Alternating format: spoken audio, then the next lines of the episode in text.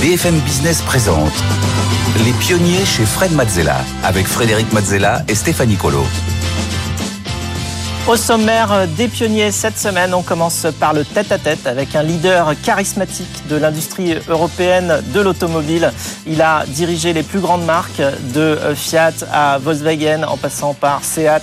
Euh, et puis plus récemment, euh, il a pris la tête de Renault en 2020. Euh, c'est le directeur général emblématique d'un groupe où il a initié une spectaculaire révolution qu'il a appelée la Renault-lution. nous aurons le plaisir de recevoir Luca et en deuxième partie d'émission, c'est le pitch avec deux entrepreneurs cette semaine. Arthur Leroux, le PDG d'Enogia, et qui transforme la chaleur des industriels en, électricité verte. Et puis euh, Lucas Trifot, il est cofondateur de euh, Midco. Lui a créé une application de rencontre entre entrepreneurs. Et puis en dernière partie d'émission, Fred répondra aux questions que vous nous avez envoyées via la page des pionniers sur le site de BFM Business. Euh, ce sera Fred vous répond. Et tout de suite, place au tête-à-tête avec Luca Demeo. Les pionniers chez Fred Mazzella. Le tête-à-tête. Bienvenue dans le tête-à-tête. Aujourd'hui, je reçois Luca Demeo. Bonjour Luca. Bonjour. Alors, tu as à ton actif 30 ans de carrière dans euh, l'automobile. Tu as été à la tête de nombreuses marques européennes. Tu aimes les défis la résolution des problèmes propres à la fonction de direction générale. C'est pour ça que tu as accepté euh, de prendre la direction générale en 2020 de, Renault, du groupe Renault, euh, après une période tumultueuse que l'on connaît. Euh, tu es un grand dirigeant du CAC 40, mais tu as les pieds sur terre, tu as de l'empathie, tu es connecté aux clients. tu es ce qu'on appelle dans le milieu un car guy, donc un homme passionné des voitures. tu as lancé en tout plus d'une centaine de modèles de voitures euh, pour de nombreuses marques. Tu es très attaché à l'Europe et à la France, euh, et aussi aux valeurs de responsabilité de l'entreprise, sociale et environnementale. Alors tu connais le principe de l'émission ici. On est là pour euh, explorer tes émotions, tes ressentis, tes apprentissages. On est là pour essayer de comprendre comment tu fonctionnes, hmm. de se mettre à la place de Luca Demeo et de, de de voir euh, quels sont les apprentissages aussi que tu as pu avoir sur la route. On aura quelques interventions et illustrations de Stéphanie qui viendra nous montrer quelques étapes euh, fondamentales dans euh, ton parcours. Alors on commence tout de suite par l'enfance. Alors tu es né en 67 à Milan. ton père était banquier d'affaires et tu as beaucoup voyagé en étant enfant, une douzaine de pays je crois. tu parles cinq langues. Est-ce que tu te souviens de ton premier contact avec une voiture? Je pense que c'était très très tôt. Très tôt, très tôt euh, je pense que j'étais toujours passionné de ça. Il y a eu un moment dans ma vie euh, où j'ai vraiment fait le déclic euh, non, sur, sur l'automobile. C'est, je vivais en Côte d'Ivoire à l'époque. et il y avait une, preuves du championnat du monde de rallye qui se faisait là-bas. Et un pilote de l'écurie Lancia m'a permis de faire un petit tour euh, dans une voiture qui allait courir le jour d'après, au rallye du Bandama. Et c'est là que j'ai décidé de travailler dans l'automobile. Donc je suis tombé euh, très vite dans, dans la soupe. Tu avais 6 ans, tu as fait un tour en voiture de rallye. Oui, absolument. En 86, tu, tu, te lances dans des études d'administration des affaires à l'université Bocconi à Milan, toujours. tu voulais devenir patron? Euh, pas nécessairement. En fait, je voulais faire philosophie. Puis je suis allé faire le test et ils m'ont pris. Donc, euh, euh test d'admission. je me suis dit, mon côté rationnel, comment dire, a pris le dessus. Et donc, et donc j'ai décidé de faire cette Mais université. philosophie de l'automobile enfin, il y avait un Non, de philosophie en général. Je, je, voulais faire un truc complètement différent à l'époque. Hein, à l'époque. Euh, mais donc mon côté rationnel a, pris le dessus et j'ai fait cette université assez prestigieuse en Italie. Euh, c'était quand même une chance de pouvoir, euh, non, de pouvoir étudier là-bas une fois qu'il m'avait pris dans le truc. et alors, tu es, tellement entraîné dans cette voie-là que tu as enchaîné avec un MBA, donc un Master of Business Administration à l'IMD Business School à Lausanne. tu fais un stage chez Toyota et puis tu, tu concrétises ton rêve d'enfant en rentrant chez Renault. Hmm en 92. Euh, comment tu obtiens ce premier job Tu te souviens? Moi, justement, mais ils cherchaient. Donc, euh, comme je voulais travailler dans l'automobile, et puis ils m'ont envoyé euh, justement à côté de Milan. donc, parce que j'ai commencé dans le terrain en faisant le travail avec les concessionnaires. Et c'était ma première chance. Et après deux ans, comme je parlais un peu français, ou je parle français, je parle français parce que j'avais fait l'école française quand j'étais gamin. Donc j'étais de la première vague des impatriés dans la régie.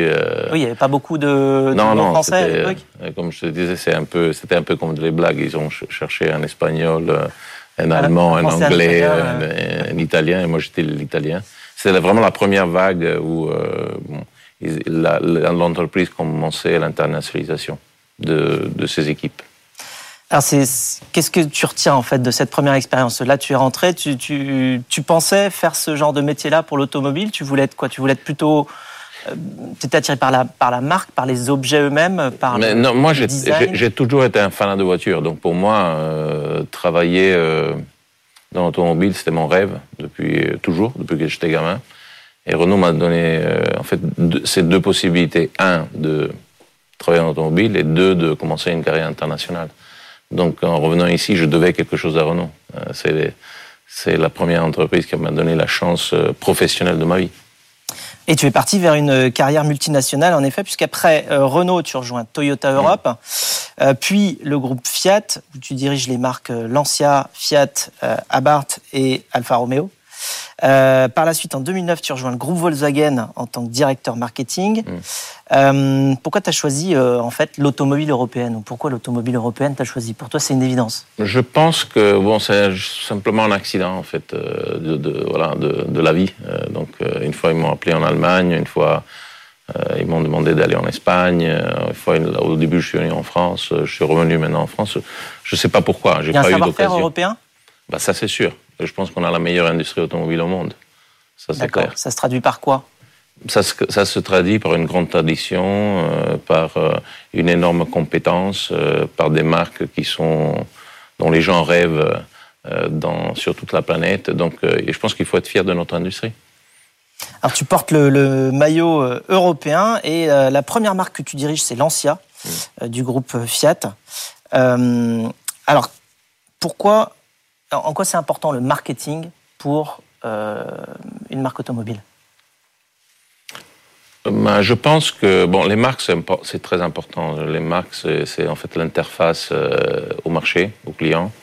C'est une façon pour les gens de décoder simplement toute euh, une série de valeurs, une tradition, une histoire, une compétence qui est derrière, et donc ça capture, ça ça synthétise tout ça. Non, il y a des milliers de personnes derrière, des dizaines d'années de travail, etc. Et dans l'automobile, euh, je pense que c'est encore un de ces secteurs, et au moins moi j'ai toujours lutté pour ça, euh, où euh, la marque compte, parce que la marque, ça amène des, émotions aux gens différentes.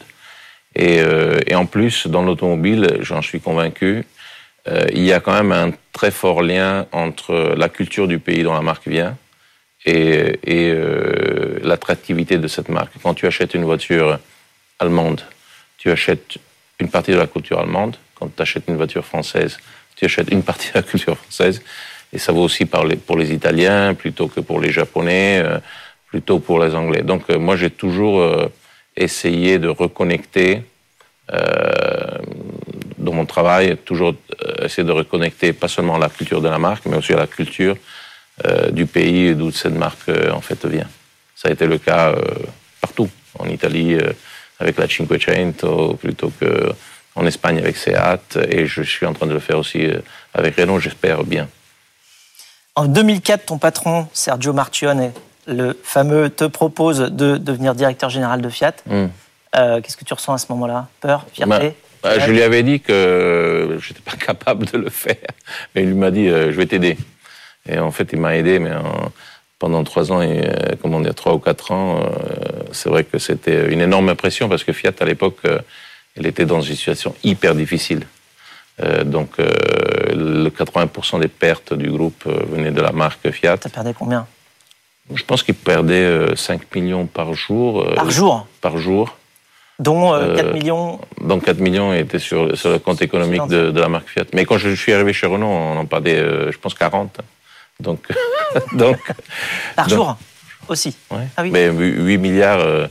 T'aimes bien nager dans les problèmes T'aimes bien, les problèmes Oui, je vais chercher les problèmes. Je, je, je vais, j'ai toujours euh, essayé d'aller où il y a des problèmes, parce que où il y a des problèmes, tu peux amener des solutions, tu peux faire la différence, et en plus, tu apprends. Euh, ce qui est une chose euh, très importante pour moi.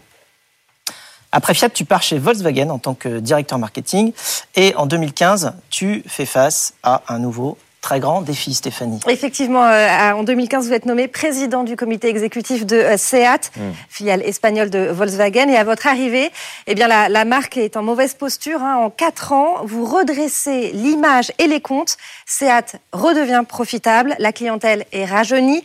De nouveaux modèles sont lancés, ainsi qu'une nouvelle marque plus sportive, la Cupra. Euh, et entre 2015 et 2018, les ventes de voitures progressent de 12% et avoisinent les 600 000 unités. En 2019 même, SEAT enregistre les meilleurs résultats de son histoire en frôlant les 10 milliards d'euros de chiffre d'affaires. Ce qui s'appelle un beau redressement. Oui, c'était une super expérience. Moi, j'adore euh, euh Seat, j'adore Barcelone, euh, j'adore l'Espagne. C'était vraiment une très très belle expérience. Et ça a redonné fierté euh, à toute une équipe, mais aussi en fait à toute une région, à, toute une, à tout un pays. C'était, c'est beau de voir ça. C'est exactement le type de situation que je vais chercher. Euh, Seat n'avait jamais gagné d'argent dans les 30 ans, 30 euh, ans précédents. C'est-à-dire, le groupe Volkswagen avait acheté euh, Seat en 86. Moi, je suis arrivé 2015-2016. Ils savaient jamais que de gagner de l'argent. Et ça, c'est un peu, déprimant pour les gens. Donc, on a changé ça. Et maintenant, je vois que mes collègues à Barcelone, ils vont bien. Je suis content. Après avoir démontré tes capacités de, redressement, justement, de situation euh, quasi euh, désespérée, en, juillet 2020, euh, Jean-Dominique Sénard t'appelle. Mm. Cher Lucas, peux-tu nous dire pourquoi tu as accepté le challenge que je t'ai offert en 2020 lorsque tu nous as rejoints chez Renault pour reprendre les opérations d'une société qui était dans l'état que nous savons? Bah, D'abord parce que j'ai trouvé que Jean-Dominique, c'est un grand monsieur. Euh, des gens comme lui, il n'y en a pas beaucoup. Non. Euh, il n'y en a plus beaucoup, toi tu, tu connais bien. Donc euh, c'est une personne d'une honnêteté, d'une intégrité, d'une élégance, d'une courtoisie assez rare. Donc je suis venu pour lui. Une grande parce que c'est important, c'est important aussi d'avoir une, une espèce de voilà de affinité euh, avec les gens avec lesquels tu travailles. Je suis venu euh, certainement pour le défi. Comme je dis au début, euh, je comprenais bien que Renault était dans le trou. et comme c'est une entreprise glorieuse de l'industrie automobile européenne, la possibilité de voilà de donner ma petite contribution à ça, ça me rend fier comme gars de l'automobile. Euh, je suis venu parce que je devais quelque chose à Renault, qui était l'entreprise qui m'a donné la chance quand j'étais tout jeune. Et, euh, et, je suis venu aussi parce que j'aime la France, c'est un grand pays euh, où je me sens euh, assez à, à l'aise. Donc je connais un peu la culture, je connais un peu la langue, euh, et c'est un pays où j'avais envie de vivre. Voilà, ça c'est ça c'est trois ou quatre raisons. Je pense que c'est suffisant, non? Alors là, oui, c'est sûr. Tu avais déjà en plus un défi, là, non seulement avec euh, l'état de, Renault à l'époque, mais euh, en plus euh, toutes les crises qui, qui, ont, qui a pu avoir. tu es arrivé en, plein Covid, en fait. Ah oui, je suis arrivé en plein Covid. Il y avait personne dans les bureaux, mais oui, mais les crises, c'est des opportunités aussi, parce que c'est le moment où tu peux, où as, même les équipes, on n'a pas trop à perdre. Donc, il n'y a euh, plus personne qui te dit on va faire comme avant. Mais exactement. Tu n'as pas trop à perdre, donc euh, tu te poses les bonnes questions. C'est comme les gens qui malheureusement ont eu des graves problèmes de santé. Euh, ils, remettent les priorités dans le bon ordre dans la vie. ils se posent les bonnes questions. et ils ont normalement une vitalité, non, parce qu'ils ont envie de vivre. Et, et si tu tournes ça, comment dire, si, si tu mets pas dix ans pour le faire, si comme nous on l'a fait dans quelques mois, on a commencé à voir que les résultats de la nouvelle euh, approche, euh, ça marchait. Et donc, c'est assez enthousiasmant. Moi, j'aime bien ça. Alors, justement, comment tu as fait? Au début, tu as fait un état des lieux. Mhm. Et puis, euh, déjà, ça ressemblait à quoi? Et mhm. qu'est-ce que tu t'es dit que tu allais faire comme plan pour, bah, pour, pour sortir du trou? Bah, Moi, je pense qu'une des choses, et c'est tout à fait compréhensible, c'est que après des années assez troubles, en fait, pour des raisons, je ne vais pas commenter le passé, j'ai jamais eu l'arrogance intellectuelle de juger euh, les gens qui avaient, euh, avaient avant moi et je vais jamais le faire. Mais ce que j'ai vu, évidemment, c'est euh, après ces années, il y a beaucoup de monde qui avait perdu confiance en, en soi-même, non? Donc, je pense que Renault était est et était déjà plein de voilà de, de, de, petites pépites, de trésors, de compétences, etc. mais les gens, ils ne voyaient plus ça. Ils pensaient qu'ils descendaient, ils descendaient sur le terrain de jeu en pensant qu'ils allaient perdre le match. Et, euh, et je pense que c'est une, euh, c'est une question de mindset que tu dois, non? Si je peux utiliser ce mot anglais, c'est, c'est une question d'attitude et de, mais de confiance en soi, mais sans être arrogant. Hmm. Mais c'est quand même une entreprise qui était euh, dans le marché pendant 124 ans, donc il doit y avoir quelque chose de bien. Et il y, a, il y avait une grande fierté absolument. qui a été exactement. donc moi, moi j'avais besoin de, de, de, faire prendre conscience aux gens que nos concurrents ne euh, sont pas nécessairement euh, beaucoup mieux que nous. Ouais, ils sont bons, euh, on les respecte, etc. Mais on peut faire les choses.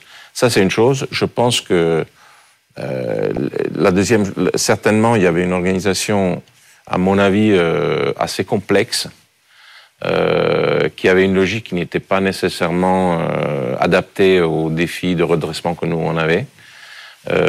avec quelque chose qui restait d'une vision de l'entreprise qui était, qui était plus actuel parce que, comme tu sais très bien, pendant des années, euh, tout était visé à, la, fusion euh, avec euh, Nissan, etc. Donc en gros, la destination c'était ça. mais moi, je voulais redonner une stratégie à Renault, une identité à Renault, parce que je pense que tous les partenaires de l'Alliance doivent avoir leur stratégie, doivent, doivent être forts pour pouvoir s'asseoir à la table et avoir une bonne conversation. Euh, c'est comme dans les mariages, il faut que, toujours que ce soit euh, assez équilibré. Et, euh, et j'avais besoin de remettre les gens de Renault sur nos sujets, sur notre, notre stratégie. Et je pense que les gens ont commencé. Et euh, l'organisation était très complexe. Et donc j'ai essayé de structurer une organisation plus orientée sur les marques. Et on revient au discours qu'on a fait avant, euh, c'est-à-dire la marque, ça devient un catalyseur aussi de culture. Euh, quand tu vois comme maintenant comme travail et la complicité que les équipes de Dacia ou les équipes d'Alpine euh, ont dans l'entreprise, ça n'a rien à voir avec une organisation qui est plutôt coupée par fonction, un peu un, peu old school, très très verticale, etc. Et là, je pense qu'on est beaucoup plus orienté aux clients, beaucoup plus orienté au marché, au business, et ça donne ses fruits en fait. On regarde les chiffres. Et toute cette euh, stratégie, tu, alors, tu, tu l'as fait en plusieurs phases. Hein. Il y a eu la résurrection, la révolution, et puis maintenant véritablement la, la euh, révolution euh, qui, que tu as englobée dans la renolution. Mmh, tu as vraiment, euh, tu as vraiment bien encapsulé toute cette stratégie. mais au-delà de ça, il y a aussi cinq blocs fonctionnels et stratégiques que tu as définis dans l'entreprise. Alors, est-ce que tu peux nous les décrire rapidement entre or, sans père oui, je fais ça rapide. En fait, en fait, les trois phases, c'était résurrection, c'était sauver la boîte. Oui. Rénovation, euh, c'est mettre le produit au centre de notre euh, mécanisme et de notre stratégie. Et vous allez voir que d'ici 25-26, Renault va avoir dans la rue une gamme de produits qu'on n'a jamais eu depuis des décennies. Et ça, c'est tout le travail que nos designers, nos ingénieurs ont fait ces derniers deux ans et demi. Et, là, ça commence, euh, là, ça va cracher. Là, ça commence euh, à arriver. Et ça va tout changer, à mon avis. Troisième chose, c'était la, révolution. Et la révolution, c'est, euh, troisième phase, c'est vraiment d'imaginer, le monde de l'automobile est en train de changer énormément. Le monde de la mobilité, tu le sais très bien, toi aussi. il y a des opportunités qui se créent. Il y a une nouvelle chaîne de la valeur. Et euh, il, y a un contexte qui est très volatile et il y a une technologie qui est très évolutive. Donc il faut construire des organisations qui soient adaptées à ce nouveau monde.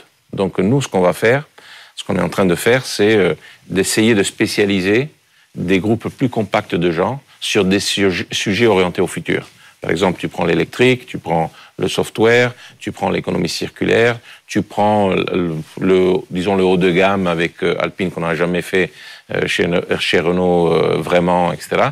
Et tu construis une organisation qui est en fait où, où il y a des subcultures, où, où tu orientes un groupe plus compact de gens, plus agiles, et tu leur permets de prendre responsabilité de, leur business et de innover. Parce que l'innovation, c'est un des thèmes que je, voilà, que sur lesquels j'ai toujours travaillé, qui me sont plus proches, en fait. Et, et, là, je pense que ça va donner beaucoup de bonnes surprises pour nos clients. Alors, c'est quoi les cinq sports de, de Renault? Mais je, je, je, mentionnais avant, je pense que la combinaison dans la prochaine génération de produits de, de, de, de l'électrique et du software, ça va donner, euh, je dirais, euh, des produits qui ont vraiment un autre potentiel pour le client. C'est très important. Euh, je pense qu'il y a toutes les, tous les thèmes des services, de la mobilité. Et dans cet espace-là, euh, tu vas de, de l'abonnement des voitures jusqu'au système de paiement, jusqu'à l'assurance, euh, euh, plutôt que les plateformes de mobilité, la gestion de l'énergie, parce qu'avec la voiture électrique, il y a peut-être un business. La voiture, elle est connectée à un moment donné tous les tous les jours à un câble, et donc il y a tout le monde derrière. Euh, L'économie circulaire, ça va devenir un must, euh, parce qu'on a besoin de réduire l'impact en premier euh, cycle, deuxième cycle et troisième cycle des voitures. Donc il faut qu'on organise le business. Il faut qu'on crée une entreprise. C'est ce qu'on est en train de faire. Euh, voilà. Donc euh, il y a, c'est, on a joué au foot pendant 100 ans. À un moment donné, ils nous demandent de faire les Jeux, les Jeux olympiques. Ok. Donc tu peux dire il y a quatre ou cinq sports que tu dois faire. Tu peux, tu as deux possibilités. Tu fais le pentathlon. Donc tu demandes à la même personne de faire, de courir, de nager, d'aller au vélo, etc. Euh, normalement, euh, bon, c'est une médaille très précise, je ne veux pas dire euh, le contraire, mais normalement, dans chacune des disciplines, ce type d'athlète ne fait jamais le record du monde. Ou tu peux décider que tu prends quatre ou cinq athlètes qui ont un talent différent, une conformation physique différente, ils entraînent différemment, ils mangent différemment, leur performance est mesurée de façon différente parce qu'une fois c'est le timing, l'autre fois c'est la distance. Et là, tu fais les disciplines et tu peux peut-être, dans chacune des disciplines, gagner pas une médaille, mais 4, 3, 2 euh, ou 5. Et tu peux peut-être faire un, un, record du monde. Et nous, on a choisi clairement euh, ce deuxième euh, schéma, disons, ce deuxième concept. Et c'est une stratégie qui paie, Stéphanie. Effectivement, puisque à votre euh, arrivée chez Renault en juillet 2020, euh, le groupe perdait 8 milliards d'euros. Euh, deux ans plus tard, la perte est limitée à 338 millions d'euros. Le chiffre d'affaires bondit de 11% à 46 milliards. Surtout, Renault double sa marge opérationnelle à 5,6% du chiffre d'affaires. Des résultats obtenus malgré le retrait de Russie qui grève les comptes de 2,3 milliards et avec une, stratégie en rupture totale. Hein avec euh, la course au volume de la période Carlos Ghosn. Si vous vendez moins de voitures, Renault réalise plus de profits sur chaque véhicule vendu, en moyenne 1000 euros de plus par voiture vendue comparé à l'année 2000. Et vous l'avez dit, c'est l'un des redressements les plus rapides de l'histoire automobile. Oui, bon, vous avez tout dit. Donc, euh, je pense que oui, je pense que c'est. Euh, moi, je, je suis pas surpris parce que je pense que l'automobile, c'est une industrie qui te donne la chance de, de faire bien. C'est-à-dire, tu peux descendre aux, en, aux enfers, très très vite, mais tu peux remonter si tu fais les choses bien. Et bon, Renault, c'est c'est bien un cas de. J'avais déjà vu ça. Donc, j'étais pas surpris. Peut-être euh, des observateurs ou même des gens dans l'entreprise sont surpris de voir euh, Renault rebondir si rapidement. Euh, mais bon, ça veut dire que notre stratégie marche. Moi, ce que, ce que j'ai envie de dire, c'est que ce n'est que le début. Euh, J'espère que le contexte va être plus facile pour nous parce que les derniers deux ans et demi, trois ans, ça a été. La pandémie, les on a eu euh, toute la pandémie, les, tout le thème des semi-conducteurs, la logistique elle est en crise.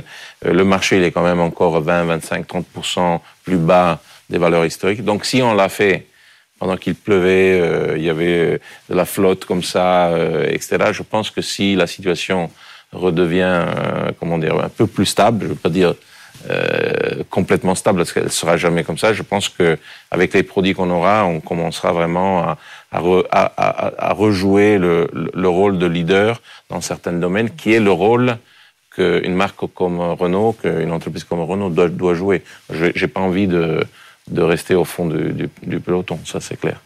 Et parmi les défis donc à venir, il y a le défi écologique, il y a la transition mmh. énergétique. Mmh. Euh, comment tu appréhendes tout ça en tant que, que constructeur ben Nous, on a un des, me des meilleurs mix, euh, comment, en termes d'impact, on a un des meilleurs mix euh, au monde en fait, pour, pour notre addiction dans l'électrique, pour, pour, la technologie de l'hybride, mais aussi parce que on a toujours vendu des, en moyenne des voitures plus petites, plus compactes d'autres constructeurs. Donc je, je pense qu'on est bien positionné. Le challenge, il est énorme parce que l'industrie de l'automobile, c'est une des industries qui est soumise à la réglementation la plus euh, sévère et la plus ambitieuse. Donc nous, en, en 12 ans, on doit être à zéro. il faudra le faire avec les voitures électriques. J'espère. C'est 2035 là. Hein, oui, c'est 2035. Et, euh, et donc euh, c'est un défi énorme. Et nous, on se voit pas seulement le faire sur les voitures, mais en fait, on, voit, on se voit le faire sur toute la chaîne. Euh, donc, euh, y compris euh, à l'usage, y compris, y compris dans, dans, dans, les sites de production, etc., etc. Donc, dans le sourcing, etc. Donc, je pense que c'est un énorme défi. Je crois que ça vaut la peine de le faire pour pour nous, pour être plus compétitifs, pour l'Europe et aussi pour, pour les prochaines générations. Donc on, on, passe beaucoup de temps sur ça. Je pense que l'industrie est vraiment engagée. Là, je parle plutôt comme président de l'association des concessions, des, des constructeurs euh, européens. Je pense que l'industrie d'automobile, il faut pas se tromper. on est, euh, on est une partie de la solution, on n'est pas un problème. L'industrie automobile, en ce moment, est en train d'investir 250 milliards d'euros dans la transition aux nouvelles technologies. Et nous, on veut être euh, dans la tête du peloton quand il s'agit de, voilà, de faire ce switch-là.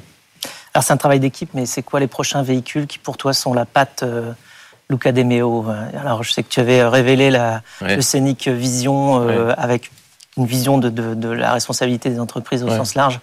Euh, Peut-être tu peux nous en dire un mot. Et, et, puis les prochains modèles qui vont sortir et qui. Euh... Ben, il y aura. Euh, on vient de lancer l'espace. Euh, il y aura la Clio, euh, comment dire, euh, à la, disons après après l'été. on aura le Scénic, la, la, la, version, disons, série du, du, du concept qu'on a vu à Change Now l'année dernière, qui est d'ailleurs très très très proche. C'est une voiture électrique avec une autonomie très importante. Ouais, Qu'est-ce qu'il a de particulier justement Parce qu'il avait plus. En fait, en fait, en fait, je pense que nous, aujourd'hui, on vend la Mégane, ça, ça a beaucoup de succès. C'est une voiture plus compacte, plus sportive. Ça, ça devient vraiment un, un choix logique pour euh, une famille, un père de famille euh, ou une mère de famille qui veut qui veut avoir une voiture, euh, la première voiture dans la maison, parce qu'elle va faire plus de 550 km, comment dire, en, en autonomie. elle va, il va y avoir de la place, etc. On l'a très centré sécurité, on l'a très centré euh, écologie, euh, etc., comme on l'avait fait sur le concept. Euh, recyclés. Recyclés, euh, etc. Donc je pense que je pense que ça une voiture,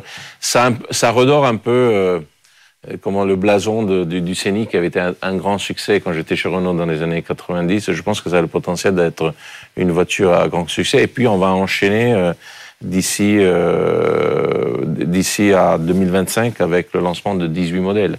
Donc tu as toutes les marques, tu as Dacia, tu as Alpine, euh, la 4, la 5, euh, donc euh, ça va être un florilège de, de choses et c'est bien parce que c'est notre métier. Nous on fait des bagnoles, donc euh, il faut qu'on fasse des bagnoles et bien.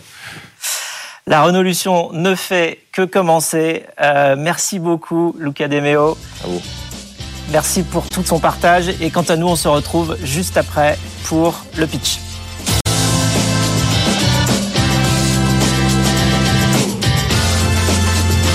BFM Business présente Les pionniers chez Fred Mazzella avec Frédéric Mazzella et Stéphanie Colo. Les pionniers continuent avec le pitch. Cette semaine sur le plateau, avec Stéphanie, nous recevons notre coach Clara Chapaz, directrice de la mission French Tech. Bonjour Clara. Bonjour.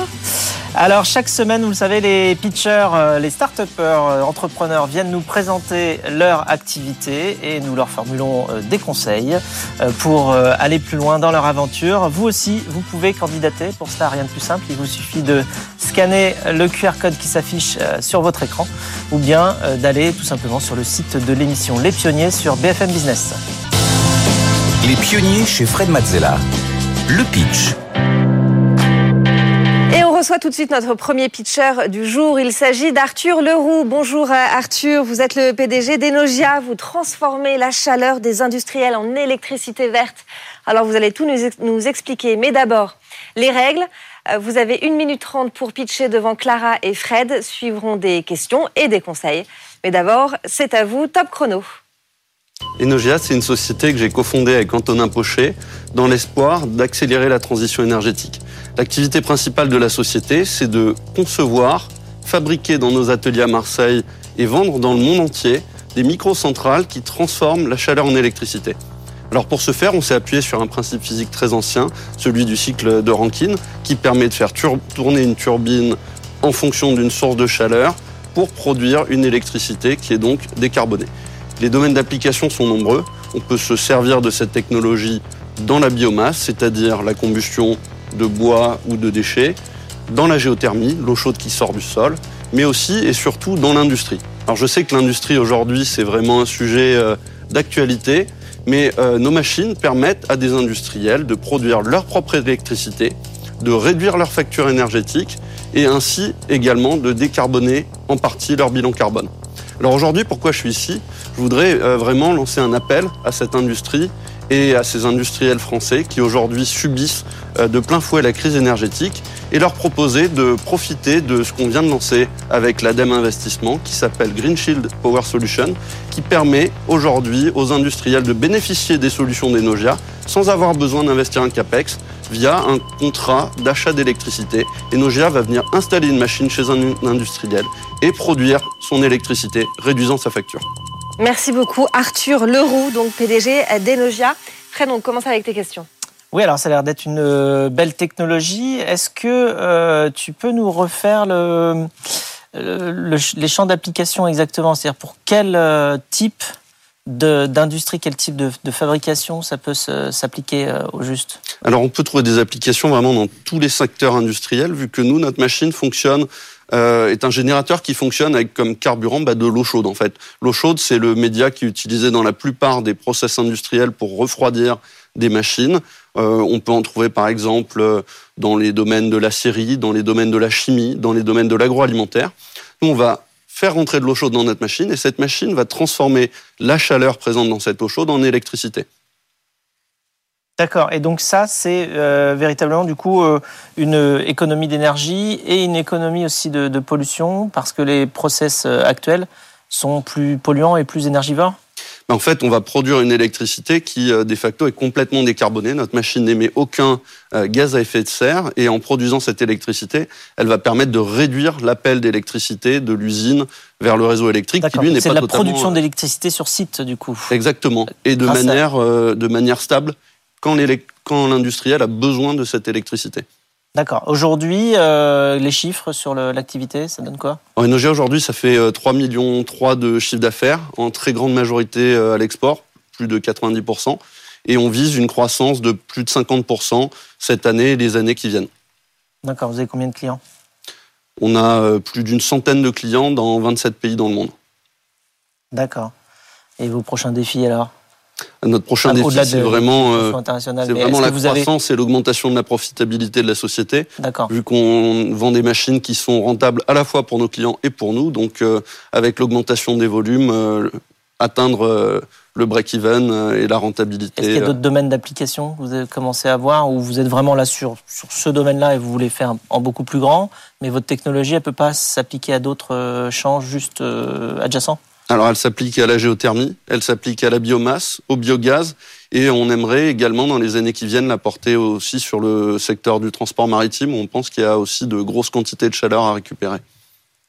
D'accord. Bon, bah, donc ça veut dire qu'il y, a du boulot. Il y a beaucoup de boulot. Clara, qu'as-tu pensé du, pitch de euh, Arthur? Euh, Déjà, euh, merci, bravo. je pense que c'est un très beau produit. L'explication était claire. Euh, on a compris la technologie, on a compris l'usage, l'aspect euh, totalement décarboné. Euh, pour des gens qui ne sont pas forcément experts, je pense que tu, vas droit au but, on comprend les différents usages, la biomasse, la géothermie. Peut-être la partie que moi j'ai le moins, la moins comprise, c'est ce que tu nous as dit à la fin sur le projet Green Shield. une minute trente, c'est court. T'es passé assez vite sur cette partie. Ça a l'air d'être un business model différent, ça a l'air d'être un partenariat, mais honnêtement, c'était beaucoup d'informations pour une minute trente. Euh, peut-être choisir. Est-ce que tu vas d'abord nous présenter ta solution et peut-être pas rentrer dans euh, tous les partenariats que tu es en train de faire en ce moment en seulement une minute trente? Mais bon, maintenant que tu en as parlé, ça m'intéresserait quand même de comprendre un petit peu mieux euh, pourquoi est-ce que tu nous en as parlé, qu'est-ce qui est différent avec ce partenariat?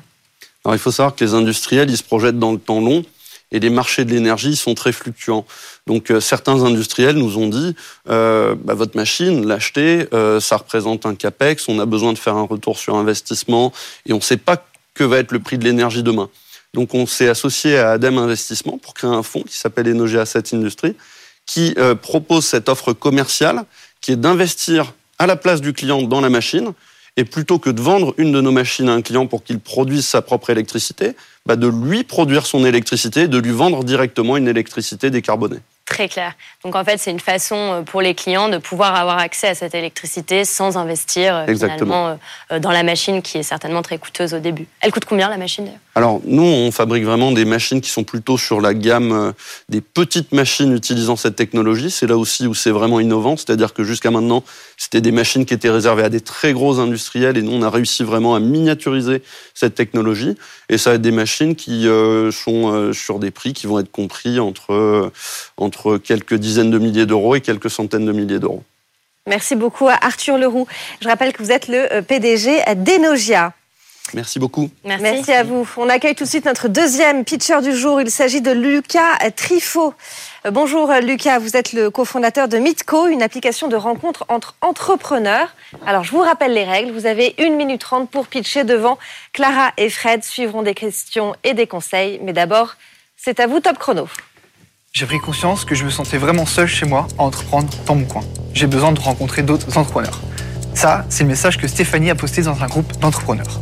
Malheureusement, Stéphanie n'est pas la seule dans ce cas, puisque 45% des entrepreneurs sont concernés par la solitude. Et oui, nous sommes souvent seuls chez nous, avec un entourage qui ne comprend pas pourquoi nous allons bosser tard le soir, le week-end et même les jours fériés. Et cette solitude peut aussi avoir des conséquences néfastes sur la santé et mener à des burn-out. C'est pour ça que nous avons créé Mitco, Mitco, c'est l'application qui vous permet de découvrir, d'échanger et de rencontrer des entrepreneurs autour de vous. Vous téléchargez l'application, vous vous inscrivez, puis vous pouvez voir les entrepreneurs avec toutes les informations qu'ils ont renseignées. Mais ce n'est pas tout. Vous pouvez également créer vos propres événements et participer aux événements des autres entrepreneurs. Vous pouvez ainsi faire découvrir votre domaine d'activité, vos centres d'intérêt et vos passions. Et c'est de cette manière que vous pourrez créer de vraies relations durables avec des personnes qui partagent les mêmes problématiques que vous, qui partagent vos doutes et surtout qui vous comprennent. Aujourd'hui, ces relations ont permis à nos utilisateurs de collaborer en toute confiance. Midco, ça a trois mois. Nous avons plus de 680 inscrits en France, nous avons plus de 220 inscrits en Sarthe et nous avons organisé plus de 11 événements. Avec Midco, remettez l'humain au cœur de l'échange.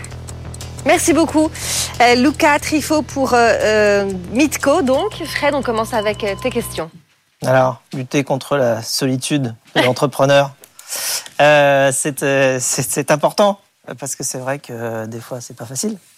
Euh, alors donc euh, oui, les doutes, l'incompréhension, euh, le, les, les, les, plannings aussi, enfin les agendas qui ressemblent pas forcément à ceux de l'entourage.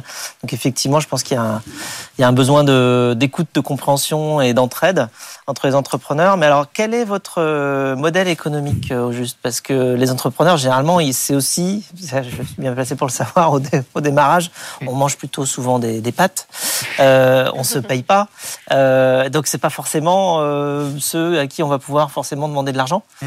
Euh, donc comment vous faites? Alors actuellement, en fait, nos événements, donc il y a une inscription qui est de 5 euros.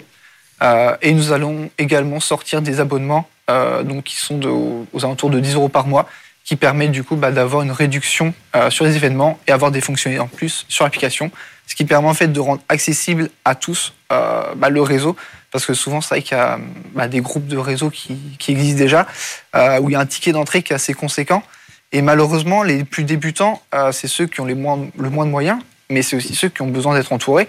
Et donc forcément, il n'y avait pas trop de solutions pour eux. Donc c'est pour ça que nous avons euh, choisi euh, ce, modèle ici. Mais alors, en termes de, parce que là, c'est une application qui permet de, enfin, qui est communautaire dans le domaine des entrepreneurs, donc qui permet de se rencontrer. Bon, alors déjà, 220 sur la Sarthe, donc sur un département complet, c'est pas forcément euh, beaucoup. Donc euh, j'imagine qu'il faut bouger pas mal pour euh, les trouver. Ils sont pas juste la porte à côté non plus pour se retrouver quand vous faites un événement.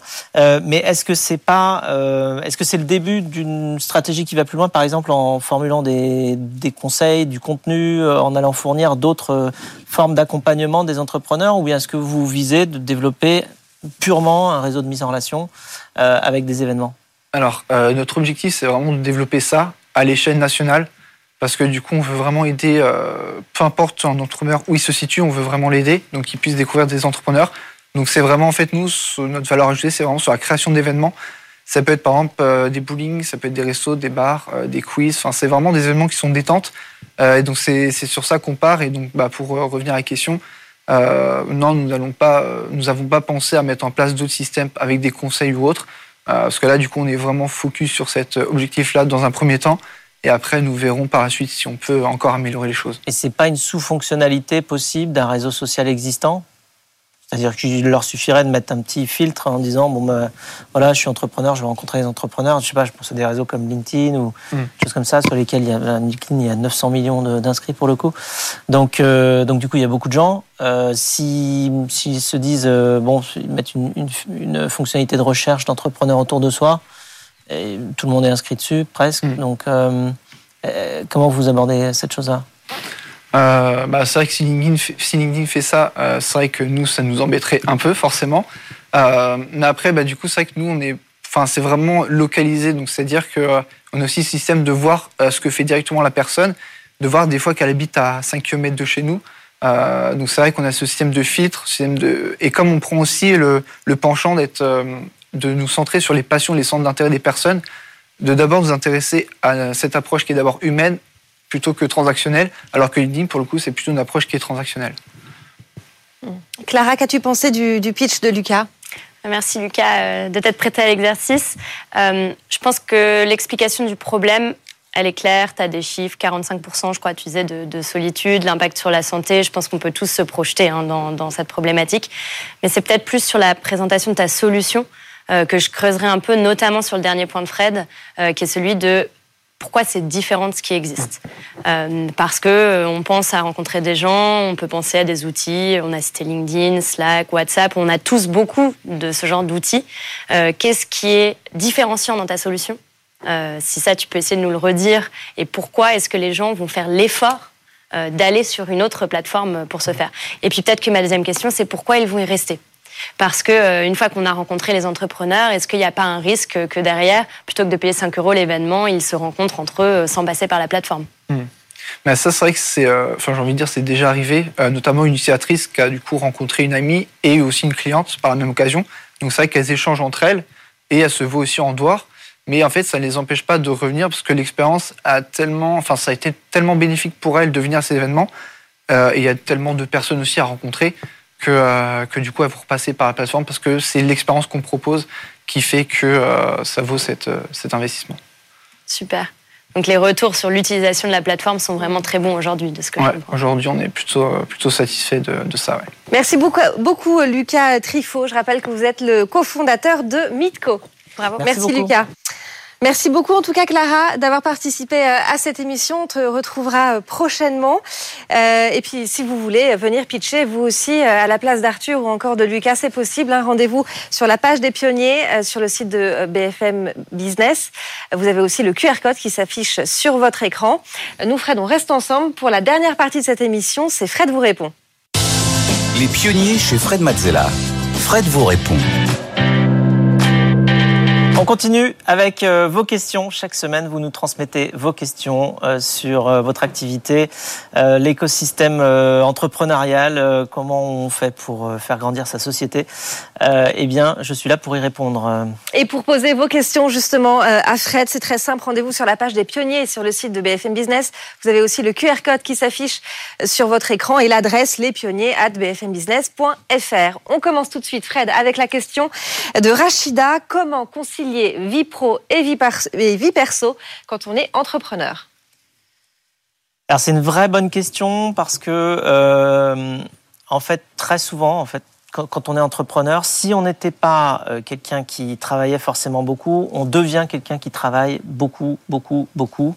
Euh, parce qu'en général, on a une mission, on a une pression qui nous fait hum, vouloir avancer plus vite vers les prochaines étapes.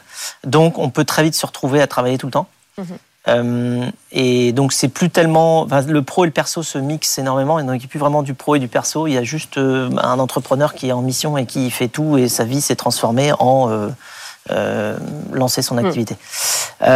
Donc c'est très, très, important pourtant d'avoir du temps, en tout cas du temps où on arrive à débrancher pour avoir des idées un petit peu plus claires, prendre un peu de recul, revenir en étant meilleur, en ayant des, des idées fraîches.